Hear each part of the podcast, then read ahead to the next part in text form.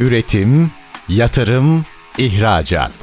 Üreten Türkiye'nin radyosu Endüstri Radyo sizin bulunduğunuz her yerde. Endüstri Radyo'yu arabada, bilgisayarda ve cep telefonunuzdan her yerde dinleyebilirsiniz. Endüstri Radyo.com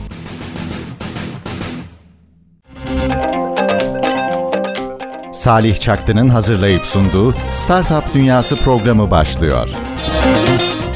Startup Dünyası'ndan herkese merhaba. Ben programcınız Salih Çaktı. Bugün siber güvenliği ve yapay zekayı konuşacağız. Diatix kurucu ortağı Osman Bahri Vargeloğlu bizlerle. Osman Bey merhaba, hoş geldiniz. Merhabalar Salih Bey, hoş bulduk. Nasılsınız? Çok teşekkür ederim. Bu davetiniz beni çok memnun etti. Biz de çok teşekkür ederiz geldiğiniz için. Sizi biraz tanıyabilir miyiz? Tabii ki. Yaklaşık 15 yıldır özel sektörde çalışıyorum. Ee, aslında veri bilimine bundan 15 yıl önce dokunmuş bireylerdenim diyebilirim. Özellikle özel sektörde birçok karar destek sistemlerinin geçerlenmesinde, yapay zeka ve optimizasyon temelli birçok projenin geçerlemesinde görev aldım ve bu anlamda ülkemizde yenilikçi noktalarda ürünleşme potansiyeli olan, olan kısımlarda aslında çalışma hedefiyle bir startup yolculuğuna da çıkmış bulunuyoruz. Sizin startup yolculuğunuzu ben hani Diatix'i inceledim, projeleri de inceledim. Yapay zeka var, görüntü işleme var, siber güvenlik var. Aslında çok stratejik konularda kafa yormuşsunuz ve ürün geliştirmişsiniz. Bir de bu noktada hizmet vermek ayrı bir şey. Bir ürün ortaya koyup çalışmak çok ayrı bir şey benim gördüğüm kadarıyla. Siber güvenliğe de geleceğim ama öncelikle şey girişimci olmaya ne zaman karar verdiniz? Özel sektörde çalış ne kadar süre çalıştınız? Ya aslında şöyle söyleyeyim. Şimdi özel sektörde birçok kurumsal firmaların içerisinde çalıştık. Bankacılık, telekomünikasyon, danışmanlık. Aslında iş yani business bağımsız. Birçok alanda da analitik ürettik. Ülkemizin genelinde bu projeleri yaparken de şunu net bir şekilde gördük. Biz aslında güzel iş üretiyoruz. Yapıyoruz, evet. çalışıyoruz. Global anlamda da e, rakiplerle kıyasen kendimizi e, aslında gördük hı hı. ve burada şu motivasyonu sağladık kendimizde. Biz de yapabiliriz ama bizim eksik kısmımız ürünleşmek. Yani başka bir ülkeden bir ürünü getirip burada kullanıp hatta onda geliştirmeler yapabiliyorken bunu neden yazamıyoruz? Ülkemizde şu an baktığınızda bu bölgede bu coğrafyada Avrupa ve burayı kıyasladığımızda e, Polonya ve Türkiye aslında çok ciddi yazılımcı potansiyeline sahip evet. ülkeler. E şimdi ürünleşemediğimiz noktada servis noktasında kalıyoruz. Ürünleşmediğimiz noktada da aslında katma değerli işleri ve gelir seviyesini artıramıyoruz. Doğal olarak bu kısımlardaki açıkları görerek aslında bir motivasyon çıktı bizde. Ve yetenek setimizde gördüğümüzde yapabileceğimizi çok ciddi şekilde geçerlemiş olduk. Ve aslında 2019 yılı itibariyle de yapay zeka temelli bir yolculuğa çıktık. Peki e, yapay zeka da aslında günümüzde büyük veri, yapay zeka Hı-hı. aslında hype konular. Ama burada Peki, onu geçmeden evet. bir şey sormak istiyorum. Şimdi ürünleştikten sonra da bir sıkıntı var Osman Bey. Kesinlikle. Sıkıntı da şu. Müşteri feedbacklerini yani canlı dikkate almak önemli ama çok fazla dikkate aldığınız zaman bu sefer ürün değil de bir yazılım şirketine dönüyorsunuz. Evet. Sürekli bir, biri bir şey istiyor, bir şey yapıyorsunuz, bir şey yapıyorsunuz. Bu sefer ortada ürün kalmıyor. Tekrar servise dönüyorsunuz herhalde. Çok doğru söylüyorsunuz Salih Bey. Burada şey çok önemli. Yani neyi nerede duracağınız çok önemli. Zaten bizim Bazen ana olarak hayır demek lazım değil mi? hayır diyebilmeyi bilmek lazım. E burada da aslında bir üniversite mezunu olarak biz bir sürece başlamış olsaydık, bir startup yolculuğuna başlamış olsaydık çok ciddi ciddi kısa sürede acı tecrübeler edinebilirdik. Hı hı. Ki hakaza edinmediğimiz tecrübeleri de edindik bu süreçte. Ama burada şunu çok net biliyor olmak lazım. Ürünleşmek çok ciddi kararların alınması gereken, hı hı. doğru roadmap'lerin oluşturması gereken ve geleceği iyi öngörmeye gerektiren bir süreç. Bu sebeple müşteri bağımsız bir şekilde bakıyor olmak lazım. Yoksa uzun kulaklı filleriniz olabilir. Hı hı. Kısa kuyruklu atlarınız olabilir. Yani bu ürünleşme sürecinde. Hı hı. Çünkü müşteriye terzi usulü gittiğiniz noktada ciddi sıkıntılar yaşıyorsunuz. Feature setiniz yani özellik setiniz uygulamanın, programın, yazılımın yapacağı neyse bunu gideceği noktayı kesinleştirip ve roadmap'te de yani belirlediğiniz geliştirme roadmap'inde de doğru adımları tasarlıyor olmanız gerekiyor. Ürünleşme yaşayan bir süreç. Yani bugün bir ürünü yaptım bittim diye bir dünya yok. Biliyorsunuz bir release dediğimiz aslında tekrar yeni bir set çıkarma, teknoloji geliştikçe yeni özellikler katma, Hı-hı. altyapısını geliştirme. Hı-hı. Bunların hepsi devam eden bir süreç. Bu noktada ürünle yaşıyor olmak lazım. Yani bir evladınız gibi yani. Hı-hı. Bitmiyor aslında. Evet. Peki kaç sene özel sektörde çalıştıktan sonra kendi işinizi kurmaya karar verdiniz ve bu kararı iten ne oldu? Çok güzel bir soru. Şimdi özel sektörde ya bıktım özel sektörden deyip hani girişimci olmaya karar verenler daha sonra daha çok çalışacaklarını bilmeden herhalde başlıyorlar. O ayrı bir şey. ya aslında bazen düşünüyorum ülkemiz aslında bir o kadar da zor bir ekosisteme sahip. E, bugün bu kararı alabilir miydim diye bazen kendime soruyorum açıkçası bu yolculuğa çıkar mıydım diye. Biz 2019'da çıktık. Covid çıktı. Ekonomik krizler çıktı. Birçok konu geçirdik açıkçası bu dönemde. Ayakta kalmayı başardık. Ürünleşme yolculuğumuz devam ediyor. Büyüyoruz. Müşteri setimiz aslında müşteri kümemiz büyüyor. Ama gerçekten zor bir süreç. Buna doğru motivasyonu sağlıyor olmak lazım. İlk bir girişimcilik eğitimine katıldığımda bir üniversitede e, şunu söylemişlerdi. 100 girişimden 95'i 3 yıl içerisinde kapanıyor diye. Ya bu nasıl olabilir diye kendimi aslında ikna etmeye çalışıyordum. Ve orada 10 tane e, adım konmuştu ana sebepler olarak. Sebepler de o kadar şimdi bugünden baktığımda o kadar gerçekçi ki. Yani ürünün doğru konumlandıramaması, ürün zamanlamasının yanlış olması, müşteri fizibilitesinin iyi çalışılmamış olması, ortakların iyi seçilmemiş olması, herkesin motivasyonu başka olabiliyor. Ya burada baktığınız zaman birçok parametrenin denge içerisinde yürüyor olması gerekti. Fikir Ee, çok iyidir. Finansal evet. sıkıntınız yoktur. Ekip çok iyidir ama yanlış zamanda yanlış bir ürünü çıkarttığınız zaman şey yani hani eyvah eyvah yani ki kendinizde problem aramaya başladığınız noktada cevap bulamadığınız zaman çok ciddi bir bunalım durumu. Ama e, dediğim gibi hani biz burada motivasyonu oluştururken hiçbir zaman hani kurumsala da atmayacağım burada. Çünkü bir beyaz yakaydım.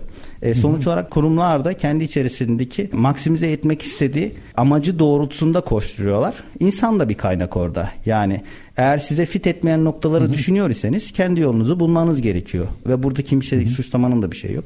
E, ben ve arkadaşlarım bu yolculuğa çıkmadan önce şunu gördük. Aslında çok yetenekli bireyler, yani kurumların şöyle bir yönü var. Şimdi icracı insanlar vardır, karar verici insanlar vardır.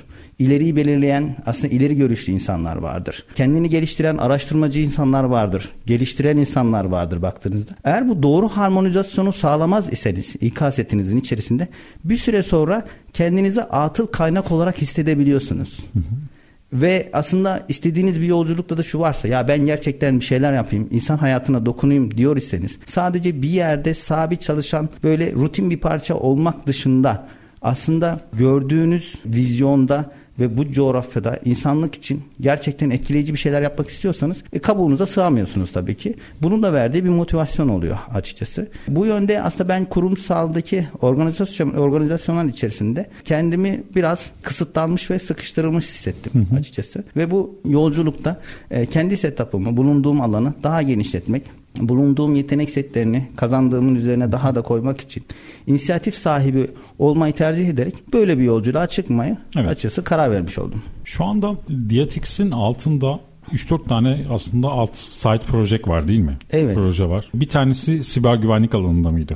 Evet aslında iştigal alanı olarak bahsedebiliriz buna. Bizim ana odağımız yapay zeka ve büyük veri olduğu için bu alanda birçok projeyi gerçekleştirdiğimiz için kendimizde geniş bir aslında yetenek seti gördük. Ama bu yetenek setinde de işte ürünleşme yolculuğunda açgözlülük yapmamak da lazım. Şu an oturduğumuz zaman sizle otursak yüzü aşkın belki şu an yazmaya başlasak şu an ihtiyaç olan ve geleceğe öngören birçok fikir çıkartabiliriz. Ama burada bu yolculuğu iyi tasarlayıp adım atabiliyor olmak lazım. Ve odaklı gitmek lazım Odaklı gitmek lazım, bölünmemek lazım.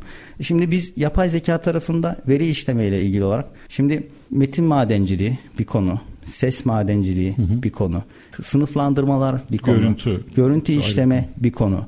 E şimdi matematiksel tabanların içerisinde bulunduğu karar verici sistemler başlı başına bir konu. E şimdi buradan yola çıkarak biz aslında 3 tane ürün üzerine aslında müşterideki ihtiyaçtan bakarak bir yolculuğa başlamış olduk. Ve ana hedefimiz de bir e, ürün şirketi olmak. Yani ve bu ürün şirketi olurken de ülkemizdeki kaynakları e, mutlu bir şekilde çalışacağı ve uluslararası arenada rekabet edebilir ürünler çıkartma hedefiyle aslında yolculuğa çıkmış olduk. Burada özellikle yapay zeka tarafında görüntü işleme bir ürünümüz var. Divisor diye. Yani bu da şeyden geliyor aslında. Vizör, kameradaki vizörden e, veya divisor ayrıştıran çıkaran bulan şeklinde, ihlali yakalayan bulan şeklinde diyebiliriz. E, Fishap diye bir ürünümüz var siber güvenlik tarafında. Yani her birine tek tek gireriz birazdan soruların, üzerine, soruların üzerine. Bu da siber güvenlik tarafında en çok saldırı türü oltalama saldırıları evet. ve büyük saldırıların da öncüsü. Bir de bu oltalama saldırısı yaparken yani yapan gerçekten hani hacker mı diyelim, lamer mi diyelim bu işi yapan arkadaşlar Lamerler, evet. insan psikolojisini çok iyi biliyorlar. Sosyal mühendisler. Evet yani bir arkadaşımın başına gelen bir olay var. E, lafınızı böldüm. Şimdi bu arkadaşımız sosyal medya tarafında uzman uzmanlığı olan bir vakıfta bu alanda faaliyet gösteren bir çocuk. Evli barklı, sabah kalkıp işine giden, işten evine giden falan böyle bir arkadaş. Bir buna şey geliyor, Instagram'dan mesaj geliyor. Senin hakkında şikayet var. Sen karşı cinse yönelik saldırgan ithamlarda bulunmuşsun. Tacizde bulunmuşsun ve insanlar seni ifşa edecek şekilde bu linkte şey yapıyorlar. Hemen gir bu linke şey yap. Panikletip. itiraz et. Şimdi bu işin içinde olan biri bile o anda hani öyle bir itham var ki karşı tarafa. Hemen panikleyip giriyor bilgilerini ve hesap patlıyor. Hani bu ciddi manada bir şey var. Hani karşı tarafı panikletip düşünemez hale getirip o bilgileri alabilmek gerçekten çok şey bir şey. Zaten ortalama saldırıya ilgili şöyle bir istatistik var. İşin uzmanların dahi %85 oranında bu linklere tıklıyor. Yani insan hata yapabilir bir varlık. Çünkü duyguları var ve yönlendirilebiliyor. Hı hı. Hatta ve hatta saldırganlar o kadar güzel tasarlıyorlar ki bu linkleri. Yani görünmez bir şekilde siz zannediyorsunuz ki Instagram linkine tıkladınız. Browser'da yukarıda şeye bakmıyorsunuz ben nereye gittim diye. Hı hı. Açılan sayfa size Instagram hissiyeti verebiliyor. Hı hı. Ve orada farkında olmadan account yani hesap bilgilerinizi giriyorsunuz. Şifrenizi giriyorsunuz. Ondan sonra zaten geçmiş olsun. Şimdi doğal olarak bu sürece insan gözünün dışında hata yapmayan bir bakış açısı kazandırmak gerekiyor. Duygudan yoksun ama duygu anlayabilen. İşte bizim derdimiz bu ortalama saldırılarında bu oldu. Yani Fishap ürününü bu yolculukta çıkarmış olduk. Divisor, Fishap ve bir, bir iki tane daha vardı. Edgemon diye bir ürünümüz Edgemon var. var. Ee, bu da aslında Endüstri 4.0'ın gelmesiyle birlikte e, üretim endüstrilerinde çok ciddi şekilde sahayı takip etme ve izleyebilme ihtiyacı doğmaya başladı. Çünkü makineler çalışmaya başlıyor, çalışıyor ve bunları anlık görme, bir kayıp analiz kaybı varsa bunu analiz edebilme, farkındalık oluşturma, sahada insan yükünü daha doğru dağıtabilme, makinelerin özelliklerini kullanma. Yani baktığınızda biz de burada IoT tabanlı uptime sistematiğinde 6 sigma yaklaşımlarını güden bir ürün geliştirdik. Şu an ülkemizin açıkçası şu an Tapon'daki sanayisinde birkaç kuruluşta çalışıyoruz hı hı. ve direkt olarak üretim yönetimin göbeğinde çalışıyor. Bu da çok ciddi anlamda bizim aslında ürünü geçerlememiz için fırsat doğurmuş oldu. Hı hı. Özellikle ERP sistemlerine bağlanıp oradaki planları alabilme işte üretimdeki anlık IoT tabanlı verimlilik şeylerini alabilme, IoT verilerini alabilme veya işte kopuş olmuş, duruş olmuş bunları görebilme veya proses parametrelerinin ölçümlenmesini alma veya kalite parametrelerini toplama. Bunların hepsini bir görünürlük görünür hale getirme ve arkasından e, yönetime bu işi yöneten proses mühendisine ilgili olduğu alanda sunumlaştırabilme ve ihlalleri ve yanlış olan durumları açığa çıkarma Gerektiğinde de sisteme müdahale edebilme özelliği. Yani her yerden datayı alıp bu datayı akıllı bir şekilde işin başındaki insanları sunup nerede eksik var, nerede problem var, hatta belki nerede fazlalık var. Kesinlikle. Ee, ve işi daha da Atıl akıllı hale getiriyor. Valla dört tane çok güzel bir startup var aslında. Site Project dedim ama bunları da programın ikinci yarısında detaylı olarak konuşmaya devam edeceğiz. Startup dünyasının birinci bölümü burada sona erdi. İkinci bölümünde Diatix kurucusu, kurucu ortağı Osman Bahri Vargeloğlu ile konuşmaya devam edeceğiz. Üretim, yatırım, ihracat. Üreten Türkiye'nin radyosu Endüstri Radyo sizin bulunduğunuz her yerde. Endüstri Radyo'yu arabada, bilgisayarda ve cep telefonunuzdan her yerde dinleyebilirsiniz. Endüstri Radyo.com Startup Dünyası'ndan herkese merhaba. Ben programcının Salih Çaktı. Startup Dünyası'nın ikinci bölümü devam ediyor diye Tix kurucu ortağı sevgili Osman Bayri Vargeloğlu ile birlikteyiz. Osman Bey programın birinci bölümünde girişimciliğe nasıl başladınız ve yapay zeka, big data ve veri işleme odaklı ürünlerinizden biraz bahsettik. Hatta siber güvenliğe de girdik. Şimdi Pişap ürünü, ya doğru mu telaffuz ediyorum? Evet, Pişap, Pişap ürünü evet. gerçekten çok önemli bir ürün. E, çünkü oltalama saldırısı birçok şirketin, kurumun, hatta kamu kurumunun e, içine sızabilecekleri bir saldırı şekli. Yani çok önemli bir sivil toplum kuruluşunda yönetim kurulu üyesisiniz. Bu da bu kurumda devlete bağlı bir kurum diyelim. Şimdi sizin elinizdeki verileri herhangi biri oltalama saldırısıyla çok rahat bilgisayarınıza sızabilir telefonunuza sızabilir. Bu bilgileri alabilir. Hatta programın arasında da Hakan Bey'le de laflarken bu ortalamanın telefon üzerinden de olanları var. Yani hani çok evet. ciddi e, şekilleri var. E-ticaret tarafında da özellikle yani son kullanıcıya yönelik de örnek veriyorum. İşte PayPal'a mention atıyorsunuz internet üzerinden diyorsunuz ki hesabıma giremiyorum. İşte alt teknik, alt support diye biri, biri size yanıt veriyor. Diyor ki hesap bilgilerinizi lütfen şuraya girin biz size yardımcı olacağız. Şimdi yani burada dikkat edilmesi gereken gerçekten çok önemli bir şey var. Hani bir e-ticaretteki destek birimiyle konuşurken gerçekten hani tarayıcıdaki şeye dikkat etmek gerekiyor. Gerçekten sizi yazan o mu? O yüzden benim en çok ilgimi çeken e, startuplardan birisi oldu. Şu anda kamuya mı daha çok ağırlıklı hizmet veriyorsunuz ve biraz daha bunu anlatabilir misiniz? Tabii bir aslında şey. bir kere öncelikle... Bir de sizin işte AI da var yani evet. işin o kısmını çok merak ediyorum. Şimdi öncelikle e, aslında aslında niye bu alan ve bunun içerisine neden AI koyduk? Belki biraz buradan bahsedip Tabii. ilerleyebiliriz. Öncelikli olarak hani sorunuza kısaca cevap vermiş olayım. Aslında kamu ve özel sektör müşterimiz hali hazırda mevcut şu an devam ediyor. Ve Microsoft 365 entegrasyonu ile birlikte aslında çok hızlı 5 dakikalık entegrasyonlarla müşterilerimizin güvenlik e, aslında sitenin içerisine girmiş oluyoruz bu, bu arada. Şimdi e, ortalama saldırıların aslında baktığınız zaman çok basit saldırılar düşündüğünüzde.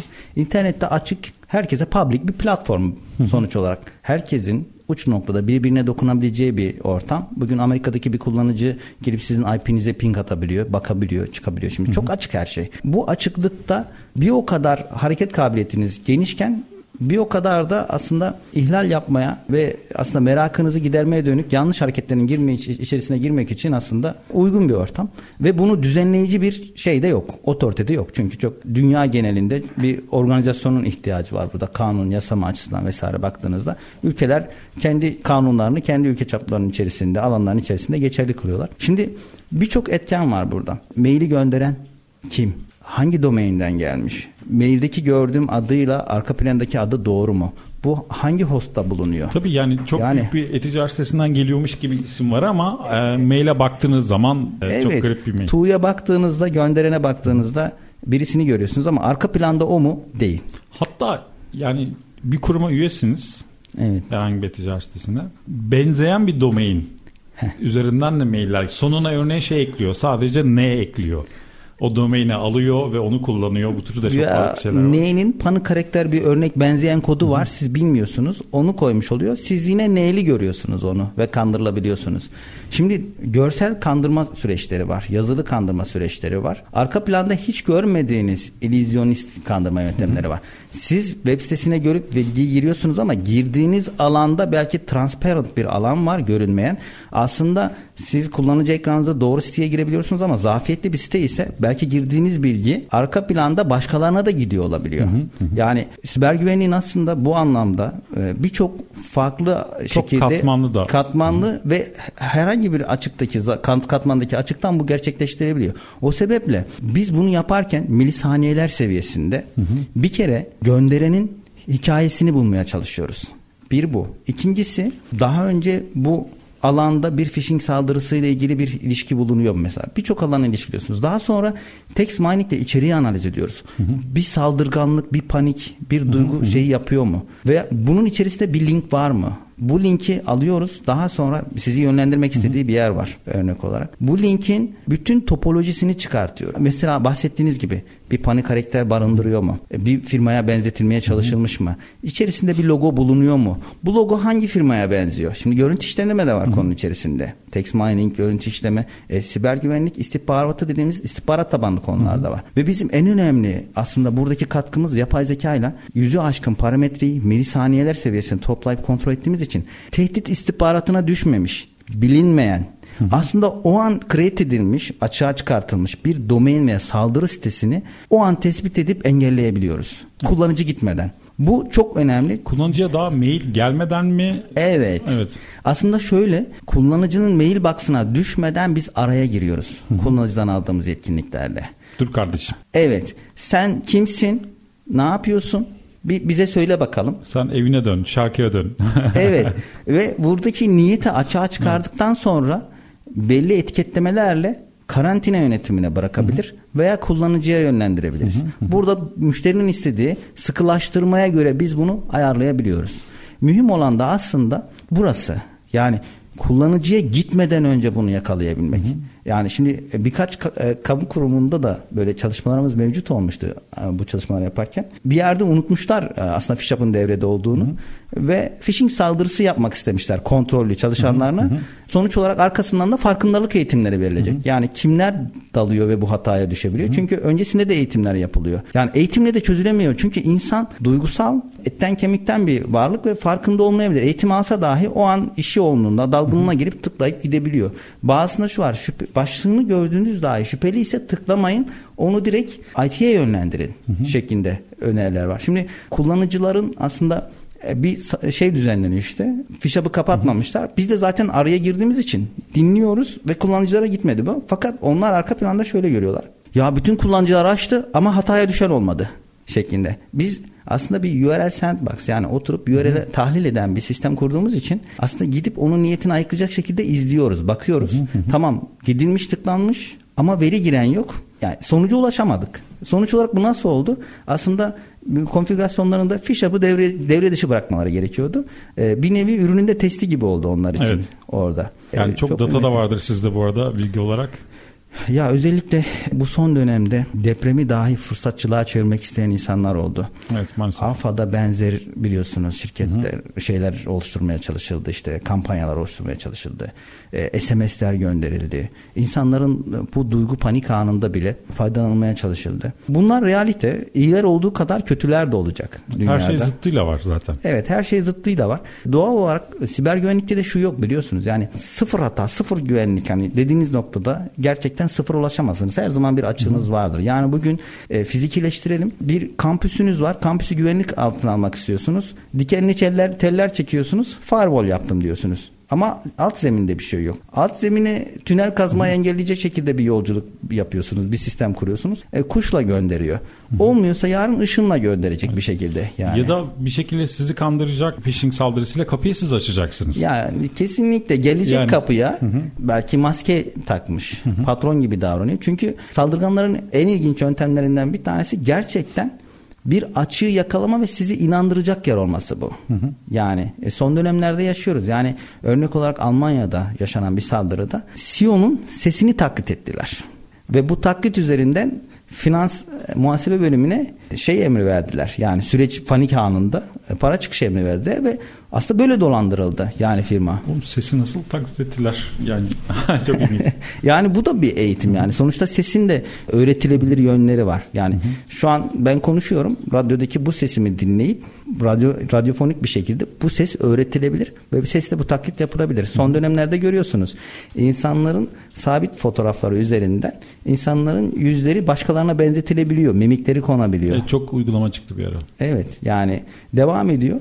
Bu açıdan yapay zekanın aslında daha çok nimetlerinden faydalanmak lazım. İyiye kullanmak gerekiyor. Ya şey çok hani ben yapay zeka ile ilgili karşılaştırma falan da yapıyoruz kendi çevremizde. Diyor hani ruhu yok. Bazı işlerde de ruhu olmayan karar vericilere ihtiyaç var. Ee, evet. Bu noktada hani duygusal tepki vermeyecek şekilde. O yüzden bence çok önemli bir ürün. Özellikle devlet kademesi, kamu kademesi ve önemli şirketleri için çok önemli bir ürün. Amacımız, Tebrik ediyorum. Evet amacımız aslında bunu globale taşıyabilmek. Şu an ülkemizde başladık. Bir takım başarılarından da bahsedeyim ben size burada. Bir kere proaktif yaklaştığı için çok ciddi bir faydası doğuyor. Reaktif değil yani. Olay geldi değil. Öncesinde böyle bir yaklaşım farklılığı var birincisi. İkincisi biz herhangi bir şekilde global bir ürünü getirip Türkiye'de kullandırmak istediğiniz noktada mevcut global tehdit istihbaratından faydalandığı hı hı. için Türkiye'de oluşan saldırı vektörlerine hakim olamıyorlar. Örnek olarak 3 gün sonra depremle ilgili linkleri görebiliyor. Hı hı. Ama bizde o link olmasa dahi o an analiz ettiğimiz için yakalıyoruz hı hı. ve Türkiye özelinde öğrettiğimiz modeller, adaptif yaklaşımlar var. Peki sizin gibi şirketler bu saldırgan linkleri bir yerde topluyorlar mı? Herkesin dahil olduğu bir şey var mı sistem? Evet, şöyle bir durum var. Yani Aslında paylaşım deniyor buna ne deniyor bilmiyorum. Tehdit istihbarat alanları hı hı. var. Free paylaşım alanları var burada. Siz belli noktalarda dünyada paylaşım alanlarına yakaladığınız linkleri basabilirsiniz. Ya da Türkiye'de USOM BTK'nın organizasyonu hı hı. Ulusal Siber Olaylara Müdahale Merkezi. Orada da zararlı linklerin toplandığı bir alan var. İsterlerse siber güvenlik üreticileri oraya entegre olup anlık linkleri dinleyebilirler. Hı hı. Özellikle SOME dediğimiz USOM'un oluşturduğu siber olaylara müdahale ekipleri var. Şu hı. an son olarak sayısı kaç oldu bilmiyorum ama kurumsal şirketlerdeki siber güvenlik merkezlerindeki personeller bir SOME eğitimi aldıktan sonra dahil oluyorlar. Eğer orada bir zararlı URL, zararlı dosya keşfettiler ise bunu anlık olarak USOM'a bildiriyorlar ve USOM bir liste olarak bunu yayınlıyor. Hı hı. Böyle public, açık ortamlar var. Buralarda yayınlanabilir, beslenebilir. Buralardan da e, alabilirsiniz aslında diyebilirim. Bu tehdit istihbaratı diye bahsettiğimiz alan. E, bunun üzerine biz neyi koymuş oluyoruz aslında? Detection'ı, tespiti kendimiz yapıyoruz aslında. Evet. Yani, bunu yaparken de yapay zekadan. Evet. E, bunu yaparken görüntüyü ve teksti de işliyorsunuz. Kesinlikle. Çünkü görüntüyü işleyerek benzerlik yakalıyorsunuz. İşte sizden kredi kartı bilgisi mi istedi? Telefonunuzu girmenizi mi istedi? İşte HGS ile ilgili bir şey mi söyledi baktığınızda? Birçok konuyu aslında orada işleyerek ilerleyebiliyorsunuz. E, son dönem saldırı trendlerini de alıyorsunuz. Bahsettiğim gibi bir dönem Covid ile ilgili sayfalar çıkartıldı devlet destek Covid vesaire gibi böyle çok enteresan şeyler çıktı. Bu işte son dönem deprem çıktı. İnşallah şimdi şöyle başladık. Biz ortalama saldırılarını hedefledik ve öğrettik. İlk kanal olarak maili seçtik. Çünkü saldırganların %85'i aslında kurumsal saldırılarda mail yolunu tercih ediyorlar. Maille başladık ama şimdi baktığımız zaman internet kullanımının hayatımızda %55'i mobile taşındı. Evet. Yani mobilde de SMS ise bir büyüyen dünya var. İşte mobil entegrasyonlarımız geliyor e, şimdi. Mobil tarafı da bu şekilde inceliyor olacağız. Ayrıca farkında olmadan Covid süreci sonrasında çalışanlarımızın e, baktığımızda şirketlerde ofis dışında da çalışmaya başladık. Ve mevcut kurumsal güvenlik mimarlerin dışında çalışıyor olduk. Evet. Ve korumasız bilgisayarlar oldu. Kurumlarda ne vardı? Domain sistemi var. İşte IT bunu Firewall'lar var. Proxy'ler var. Evet güvenlik duvarları. Ama evde artık evdeki modemden bakıyorsunuz, çalışıyorsunuz. Evet. Yani aslında oradaki önleyici sistemlerden uzak daha çok ajan mimarlerinden dinleniyorsunuz. Orada da çok fazla önleyici aksiyonlar alamıyorsunuz. Ya hani ben geçen hafta neler duydum. O modemlere çok rahat giriliyor, çıkılıyor, neler neler yapılıyor. Çünkü biz ürün üretirken siber güvenlik faktörünü hı hı. dünya genelinde böyle hep ikinci, üçüncü, dördüncü plana bırakıyoruz. Ana fonksiyoneliteye odaklanıyoruz. Hı hı. İletişim odak. Tamam bu yapıldı ama buradan ne zarar gelir diye düşünüp yeni ürün fonksiyonları koymuyoruz. Bu sebeple sahaya çıktıktan sonra başka problemlerle karşılaşıyor. Şey bu konuyu bir örnekle de şey yapıp direkt Deviser'a geçmek istiyorum Osman Bey. Bir mimarlık şirketi yöneticilerden biri phishing'e maruz kalıyor. İçeri giriyorlar. Tüm o büyük milyon dolarlık projelerin AutoCAD dosyaları, çizimleri, iç mimari yok normal işte verilerin hepsini kilitliyor kapatıyor evet, adam. ransomware fidye yazılım saldırısı. Evet, evet yani üstüne. orada da direkt artık o dönem birkaç bitcoin ödemek zorunda kalıyorlar. Karşı taraf da şey yani hani açmayabilir ama açıyor ve şey yapıyor. O zaman e, Divisor'ı programın 3. bölümünde e, evet. konuşmaya devam edelim. Startup Dünyası'nın ikinci bölümü burada sona erdi. Diatix kurucu orta Osman Bari Vargeloğlu ile 3. bölümde konuşmaya devam edeceğiz. Üretim, yatırım, ihracat. Üreten Türkiye'nin radyosu Endüstri Radyo sizin bulunduğunuz her yerde. Endüstri Radyo'yu arabada, bilgisayarda ve cep telefonunuzdan her yerde dinleyebilirsiniz. Endüstri Radyo.com Startup Dünyası 3. bölümden herkese merhaba. Ben programcınız Salih Çaktı. Diatix kurucu ortağı Osman Bahri Vargeloğlu ile birlikteyiz. Ee, Osman Bey, Divisor diye bir ürününüz var. Bu evet. ürün e, yine yapay zeka destekli görüntü işleme hizmeti sunuyor e, ve iş güvenliği alanında mı şu anda faaliyet gösteriyor aktif olarak? Evet şöyle bahsedeyim. Biz aslında görüntü işlemeyi günlük hayatın her alanında aslında tabii ki kişisel verilere dikkat Hı-hı. ederek, gizliliğe dikkat ederek böyle bir dünya var biliyorsunuz. Çünkü mahremiyet yani baktığı zaman evet. yüzde bir kimlik baktığınızda bunlara dikkat ederek aslında daha nasıl faydalıya dönüştürebiliriz diye bir aslında oturup bir brainstorming yaptığımızda ve müşteri ihtiyaçlarından yola çıktığımızda bir ürün çıkardık Divisor diye. Burada üç alana hitap ediyoruz. Birincisi iş sağlığı güvenliği. Anlık olarak mevcut güvenlik kamera, kameralarına IP tabanlı kameralara entegre olarak istenmeyen ihlal ve durumların tespiti. Örnek olarak kişisel koruyucu donanımı yoktur tespit edelim. Hı hı. İşte örnek olarak bir yerde anlık bir gruplaşma toplanma oldu veya kullanması gereken işte bulunmaması gereken alanda bulunuyor veya birisi bayıldı düştü hı hı. gibi ya da bırakılmaması işte gerekildiği şekilde bir makine yanlış pozisyonda bırakıldı. Ya birçok noktada görüntüyle görülebilir, insan gözüyle görülebilir alanda bunları yapıyoruz. İkincisi tesis yönetimi. Şimdi sahada insanların her yerde anlık bulunabilmesinin pek mümkünatı yok. Evet. Bu iş sağlığı güvenliği için de geçerli personeli için. Yani personel iş sağlığı güvenliği denetim amaçlı dolaşıyor ama 5 dakika sonra orada yok. Kameralarda 7-24 izlenemiyor. Her ne kadar kamerayla çek, e, kamera odası olsa da CCTV odaları. Birinin yine bir insana ihtiyaç var. Oradan izlemesi lazım. İzlemesi lazım. Bunu da görüntüyü akıllandırmak gerekiyor. Yani bir görüntü. de yani izlese bile her şey hakim olsa bile acaba o forklift orada mı olacaktı falan. Yani nasıl anlık bakacak hepsine? O İmkanı yok yani. Bunu şimdi onun için e, şimdi baktığınız zaman bir CCTV odalarına girdiğimizde şimdi 300 tane küçük küçük karecik. Nasıl yakalayacaksınız? Bir yerde yangın çıkmış nasıl göreceksiniz? Bir yerde yanlış araç park edilmiş nasıl göreceksiniz? Birisi sınırı ihlal ediyor nasıl göreceksiniz? Şimdi bunların hepsini aslında kamera bazlı akıllandırıyor olmak lazım. Bir tanesi de buydu. Tesis yönetimi. Diğer ise operasyonel verimlilik tarafı var. Yani bu da özellikle şuna yarıyor operasyonel verimlilik kısmı. Mevcutta aslında çalışma prensiplerinizin haricinde bir yaklaşım gördünüz. Hı hı. Bunu izlemek ya da bir montaj hattınız var ve burada belli beklentileriniz var örnek olarak. E, burada kesintiler olmaya başlıyor. Görüntüyle vision inspection dediğimiz noktaları yapıp aslında onları tespit edip erkenden bildirmek. Hı hı. Ve biz aslında divizörle bunları yaparken bu üç temanın üzerine şunu çok odaklandık. Aksiyoneliteyi hızlandırmak. Yani tespiti yaptık ve biz burada ne yapabiliriz? Örnek olarak sesli uyaranlar verin. Lütfen baretinizi takınız. Kimse yokken sistem yapabilir bunu. Hoparlörlerden evet. bunu verelim. Ya da bir araç geri geri yaklaşıyor, insan ezecek ve siz bunu gördünüz kamerayla. Sesli uyaran yapabilirsiniz. Otomasyon sistemlerine ba- bağlanıp bariyerleri kaldırabilirsiniz. Evet. Bunun gibi birçok aksiyonu alabilir durum. Üçüncüsü çeşitli anlık mesajlaşma uygulamalarına da ilgili kişilere direkt ekran görüntüsüyle gönderip şu bölgede ihlal var bu konuyu dikkate alır mısın? Evet. şeklinde yönlendirmeler sağlıyoruz.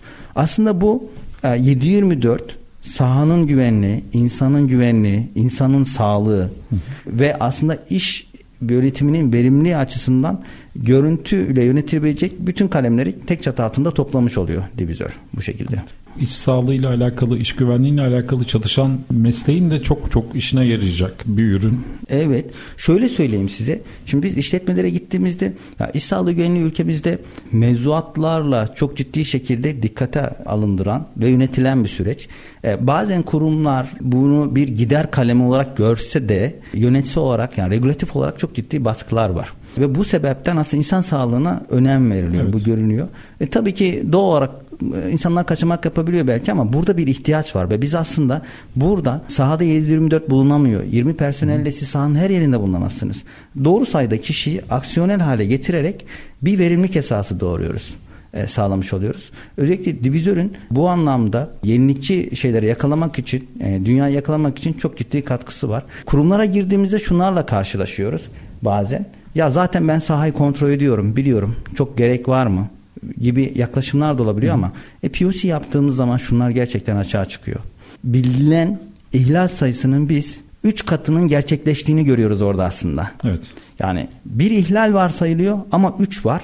Bunların bazıları çok kritik. Yani yine bir de bu ihlalleri de herhalde belli bir şey yapabiliyorsunuz değil mi? Puan verip Tabii işte bu kırmızı ki. ihlal, sarı ihlal, yeşil ihlal gibi. Tabii ki ihlaller sınıflandırılıyor. E, hatta belli sahalara skorlar verilebiliyor. Bugün, bu hafta, bu ay bu atölyedeki ihlal şeyi bu ve skoru bu. Hatta Hı. farz edin sizin fabrikalarınız var 10 bölgedesiniz. Hangi fabrika bu konuda daha ön plana çıkmış? Uygulama üzerinden çok net bir şekilde görüyorsunuz. İhlalleri görebiliyorsunuz doğal olarak.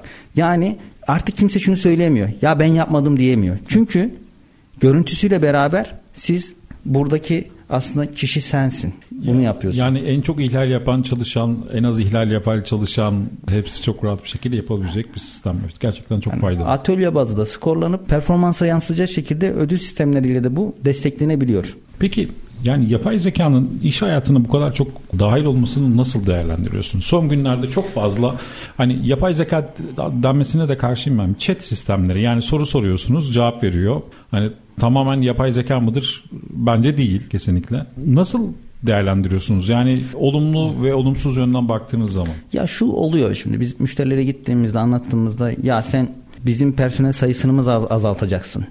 diyorlar mesela bunu getirip. Doğal olarak azaltmıyoruz. İnsanı aslında daha doğru yönlerde çalışabilir hale getirmeye çalışıyoruz. Yani şimdi biz bu tarz çözümlerle girdiğimiz noktada mükerrer, kendini tekrarlayan bazı işleri yapay zekaya devrettiğimizde insana daha doğru zaman kalıyor. Evet. Ve aslında düşünmeye, o işin işini geliştirmeye dönük fırsatlar elde edebiliyor. Yani ama şu da bir var gerçekten. Yapay zeka her şey midir? Şu an için bana göre değildir. Öğretmediğiniz hiçbir şeyi yapay zeka ile yol alamazsınız. Öğretmeniz gerekiyor. Bugün de yeni bir chat uygulaması çıktı. Dünyaca kullanılıyor. Her şeyi soruyorsunuz, cevap aldığınızı düşünüyorsunuz. Ama yanlış cevaplar da veriyor. Ama belli bir süre sonra onu da doğruya da çevirebiliyor. Evet. Öğrendiği zaman. Doğru. Sizin ona yaklaşmanızla beraber geliştirebiliyorsunuz. Sorularınızla onu e, açabiliyorsunuz. Ama doğal olarak şu var. Almadığı bir kontenti, içeriği öğrenmediyse veya az sayıda öğrendi, dengeli bir öğrenme yapmadıysa hata vere yapabiliyor açıkçası. Şimdi aslında biz bazen kendi aramızda konuşurken bunu aslında bir bebekle eşliyoruz yani. Şimdi Evet. insan da aslında gelişirken bazı konulara yavaş yavaş aşina oluyor. Şimdi bir çocuk bardak böldüğünde sıcak ya da soğuk ayırt edemiyor. Ama sizin onu içerken bekleyerek içtiğinizi gördüyse bu sıcak olabilir demeye başlıyor. Evet. Yani ama içerisinde su mu var, çay mı var bilemeyebiliyor. Yani birçok parametre kendisine topluyor. Ama siz sadece bir bardak ve içme aksiyonunu öğrettiyseniz bunu ayrıştıramaz. Sizin diğer parametreleri de veriyor olmanız Evet, lazım. evet. Örneklem setini genişletiyor olmanız lazım. Bunun dışında insansı hareketler artık yapılabiliyor robotlarla. Görme sağlandı, denge sağlandı. Ee, şimdi parmaklara kadar yapıldı biliyorsunuz. Bunlarla aksiyon alma yapıldı. Ee, programatik sistemler olmaya başladı. İnsanın yerini alıyor. Peki dediğiniz gibi yapay zeka her şey midir? Değildir. Bir insanız ve doğarak sosyal varlıklarız.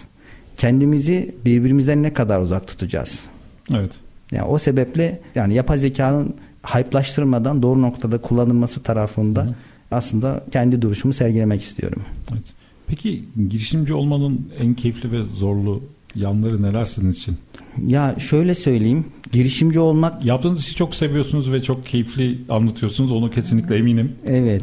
Ee, gerçekten çok teşekkür ederim. Zaten sevmeseniz, risk almayı sevmeseniz çok zaten girişimciye çok da anlaşılmaz. Ee, çok net bir şekilde yalnızlaşırsınız belli noktalarda.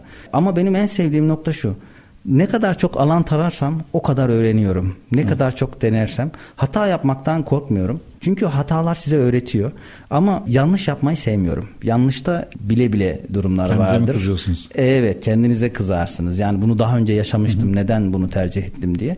Ee, ama gelişim noktasında e, ki o öğrenmiştik. Bu arada o hata yolculuk- yapmayı seviyorum ama yanlış yapmayı sevmiyorum dediniz. Evet. Evet güzel bir nokta. Yani o sebeple yani iyi öğrenmek ve hareket etmek. Buradaki risk almak da çok güzel. Ee, bir de şöyle bir durum var yani genel olarak müteşebbis olmayınca insanlar sadece kendi kabuğundan dünyaya bakarak eleştiriyor. Burada şey empati yetenekleriniz de güçleniyor. Sahayı taradığınız için alanı da çok iyi tanıyorsunuz, satanı da iyi tanıyorsunuz, geliştireni de iyi biliyorsunuz, çalışanı da iyi görüyorsunuz. Yani çok boyutlu bir e, sistemin içerisinde olup izleyebiliyorsunuz. Yani bulunduğunuz kat, e, baktığınız yükseklik çok daha şey, platoya daha hakim olmaya başlıyor. Açıkçası ben girişimcilikte bunu çok seviyorum. Birçok yönden de şey öğretiyor size. Sabrı öğretiyor, doğru azmi öğretiyor, hırstan ne kadar yani hırsı ve azmi ayrıştırmak çok önemli burada. Bunu öğreniyorsunuz. Bir kere ben girişimcilikte en önemli şey iletişim çok önemli. Yani iletişim noktasında gelişiyorsunuz. Bana göre baktığınız zaman işimin %50'si minimum %50'si iletişimdir. İletişimin artısıyla. Evet.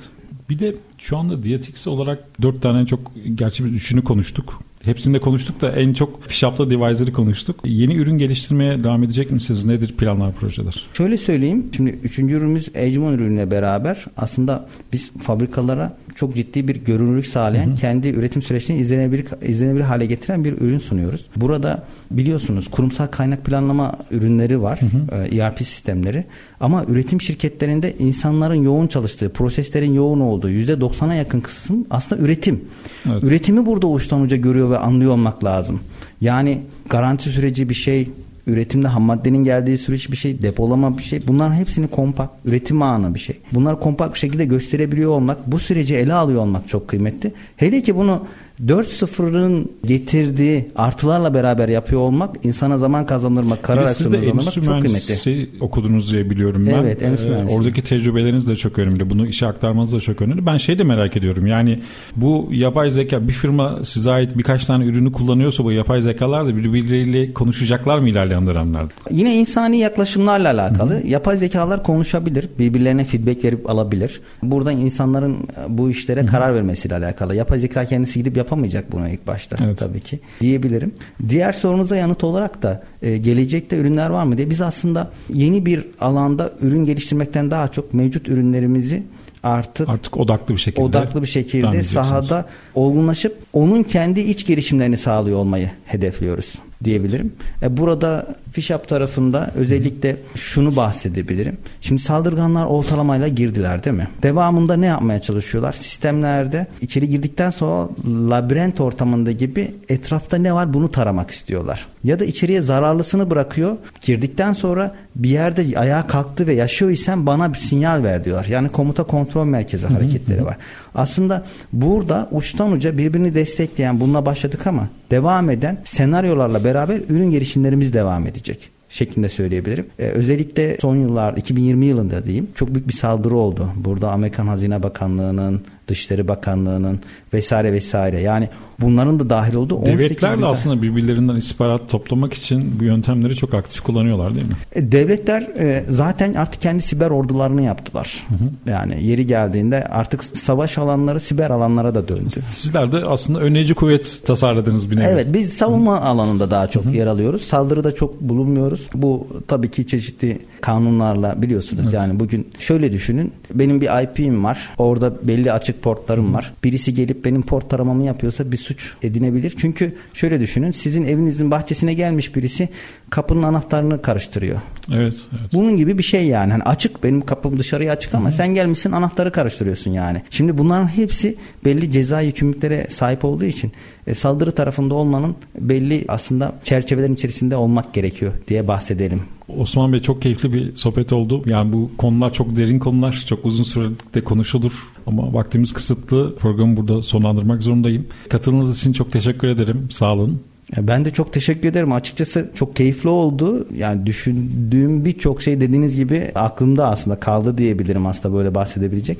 Faydalı olabilsek de güzel bizler için. Sağ olun. Çok teşekkürler. Diatix kurucu ortağı Osman Bari Vargeloğlu'yla yapay zekayı, big data'yı ve siber saldırıyı konuştuk. Dinlediğiniz için çok teşekkür ederiz. Bir sonraki programda görüşmek üzere.